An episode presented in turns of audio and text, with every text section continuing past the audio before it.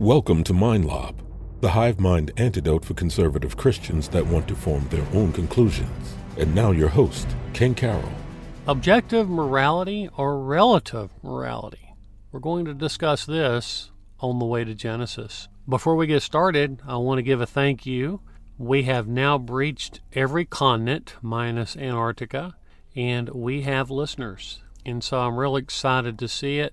And I'm so grateful for you listening, and I hope that you're enjoying the content and continue to enjoy the content. In the last episode, I wanted to explore the idea of how we make decisions, and also wanted to look at all of the interpretations of evidence and how, when we're presented with an idea, how we make a rash decision based upon those external influences, a limited amount of information, and some inductive reasoning. And so when we look at that and we realize how quickly that we would dismiss or embrace a concept, then it comes to fruition that we start to have to ask ourselves, okay, what do we really trust and what do we not trust? And how much of what we trust is truly grounded in reality? And how much of what we trust is just based upon are tribes in which we choose to listen to. So a natural question that we need to piggyback off of that is the idea of morality. Is there truly an objective morality, an objective structure that is beyond the material? Or is everything subjective? Is morality relative? And so each one of those precepts, they have their own ramifications. And they have their own set of questions that we need to ask. And the question that I would say is, well, if we can ask those questions and then we can come up with maybe the solution on the path, then what that's going to do in terms of looking at the book of Genesis is going to open up the doors to the idea of an objective morality, one of the options for an objective morality out there. And then we can start to ask, well, which objective morality tends to make the most sense within the world that we live in today? Now, the definition of objective morality simply means that outside of the human condition, there exist right and wrong. And right and wrong are objectively true. It's not dependent upon human beings for these things to be good or bad. So murder would fit in one bucket, and altruism would be in another bucket. And that would be true irregardless of the situation. Now, relative morality or subjective morality would be a little bit different. What that would mean is somewhere in the natural evolution of humans, at some point a social structure developed. Now, the social structure would come along with some rules as it evolved with mankind.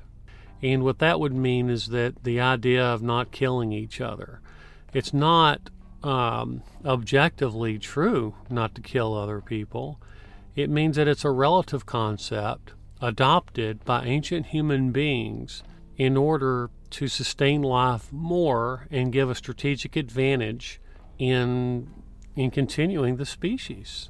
So there's not really a way around that. You can't have materialism and not ultimately fall back on the idea that morals are just an artificial construct.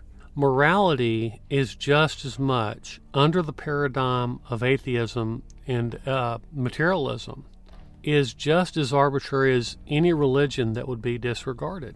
So a natural extension to the question is, if prominent atheists are suggesting that we should jettison the idea of religion because it's a false idea, it's a false concept concocted by primitives trying to understand more about the world around us, then the same argument could be made about morality. And if not, I'm not really sure why. After all, it's just some ideas that ancient people came up with in order to sustain themselves. And if that's true, then by extension, what does that say about us today? I mean, should we still adopt those same moral conditions of an ancient people. Seems like we've done a good job of keeping the species moving, but now have the cards flipped. I mean, now are we looking at a situation where we have overpopulation? If you were to buy into a lot of the numbers being put out, they would say we're having an overpopulation problem. Now we've got to do the opposite. Natural resources are running out. The environment's getting worse. We're pumping more and more bad stuff out and taking less and less good stuff in. So if that's the case, and murder and the preservation of life and a lot of the concepts that we hold endear to us is now counterintuitive to the survival of the species, is it realistic for us to hold on to those concepts under a new environment that we're in today? And if we should hold on to it, then why? If we shouldn't hold on to it, how do we escape it? Now, if we look at prominent atheists, we've already explored in some previous episodes words that atheists would use that show that they're permanently influenced by this moral structure that is part of the human experience. You can't escape the idea of you saying that some things are good and some things are bad. And there is an intuitive, there is a understanding of what is good and what is bad. When you talk about the Holocaust, no one misunderstands that and thinks that it was good to commit this mass genocide of a large group of people. No one thinks that it's good to poison people or to kill people or to hurt children or to abuse animals.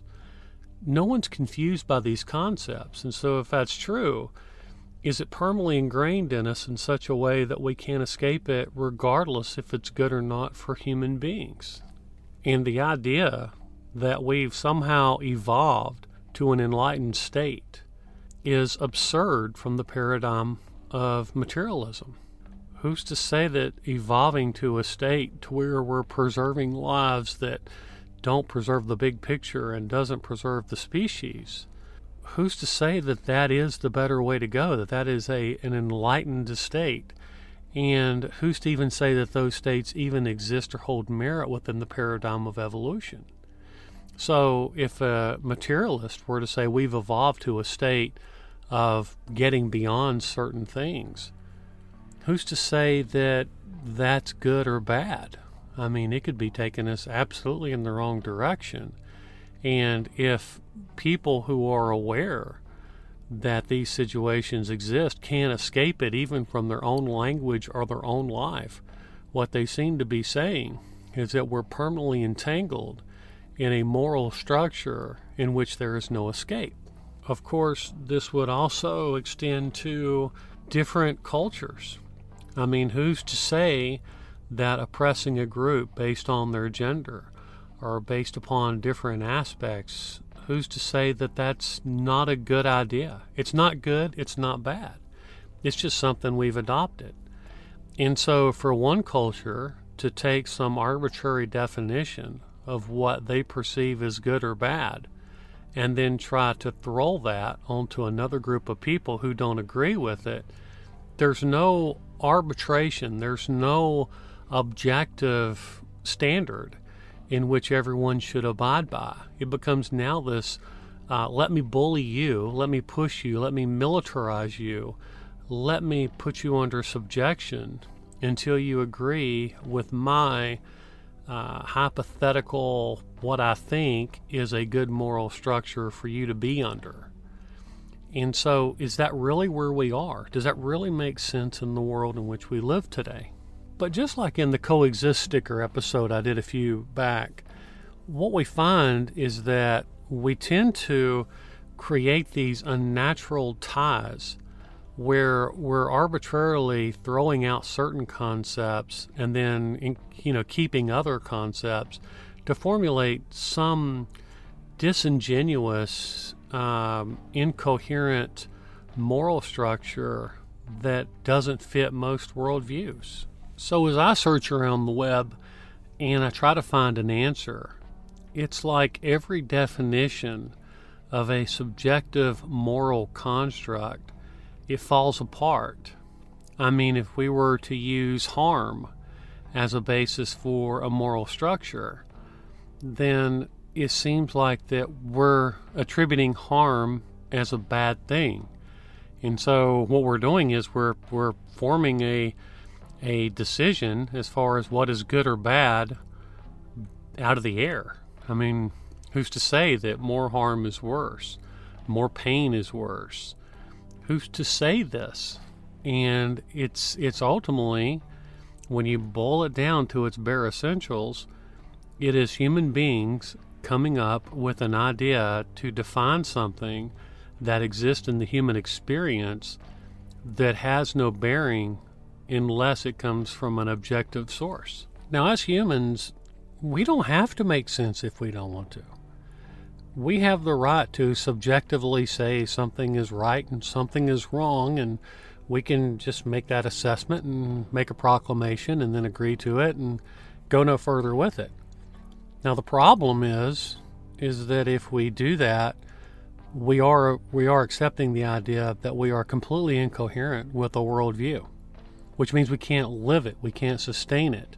Our very words cannot get us around the idea that certain things are bad and certain things are good.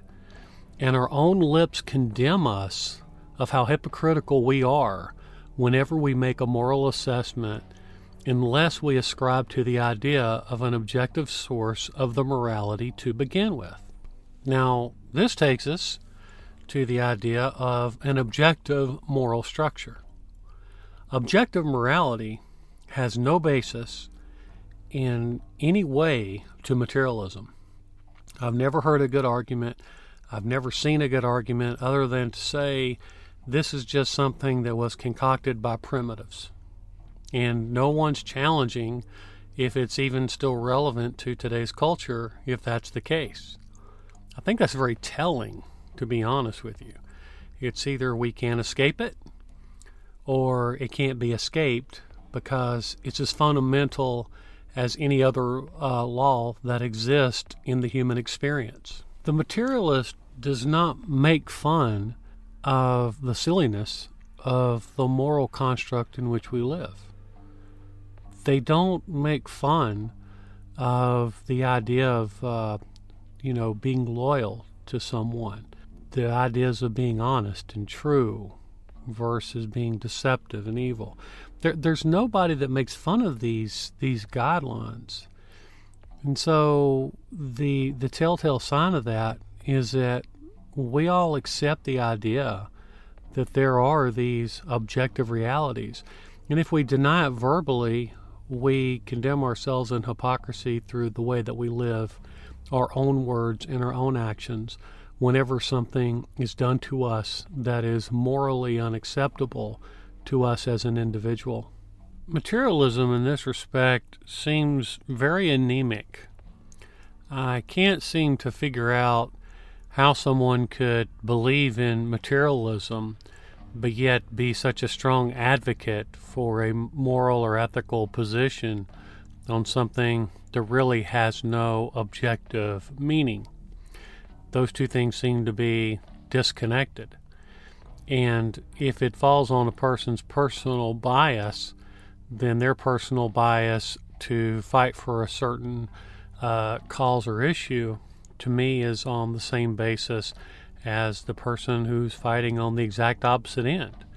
There is no good or there's no bad based upon those concepts. And then in the grander scheme of things with materialism, which one of the causes is more likely going to continue the species versus the other? And sometimes the smaller groups may not be in alignment with the greater issue of the continuation of the species. An objective moral structure cleans this up. Now, how it cleans it up is that if there is a moral structure, then there is a gold standard for what is right and what is wrong. And since that would include the entire human race, then certain cultures would be without excuse for imposing a standard that is against that objective moral code. And so now we do have a basis to want to enforce or want to encourage people to embrace that code. Now, deviations from the code could be explained through human free will, human perversion, the motivations of mankind for power, money. The list goes on and on and on, even down to simple things such as misinterpretations or misunderstandings of what those moral codes would be. So motivations could have something to do with what the difference is between the moral codes that are not part of the moral code but have kind of piggybacked on to the moral standard to add to in ways that it can't sustain itself. And then you have a conflict within those moral standards because it doesn't resonate true for all peoples and all cultures. So you got a lot to kind of parse through as you go through this.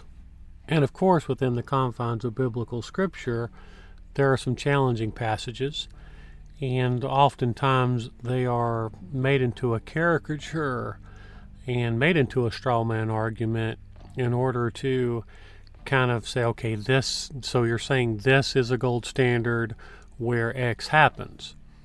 And so by extension of that, it's kind of ironic because the person who is calling out what they perceive as a flawed moral judgment of biblical scripture as being immoral or not a good standard to go by is proclaiming an intuitive notion of what that standard should be, and thereby placing themselves and their thought on a higher echelon than that of a scripture, in which they have absolutely no basis for that under materialism. And so then the question becomes, where do they get the assessment to judge anything as being a morally inferior or superior argument? Now, with an objective standard, of course, you can measure all things against it.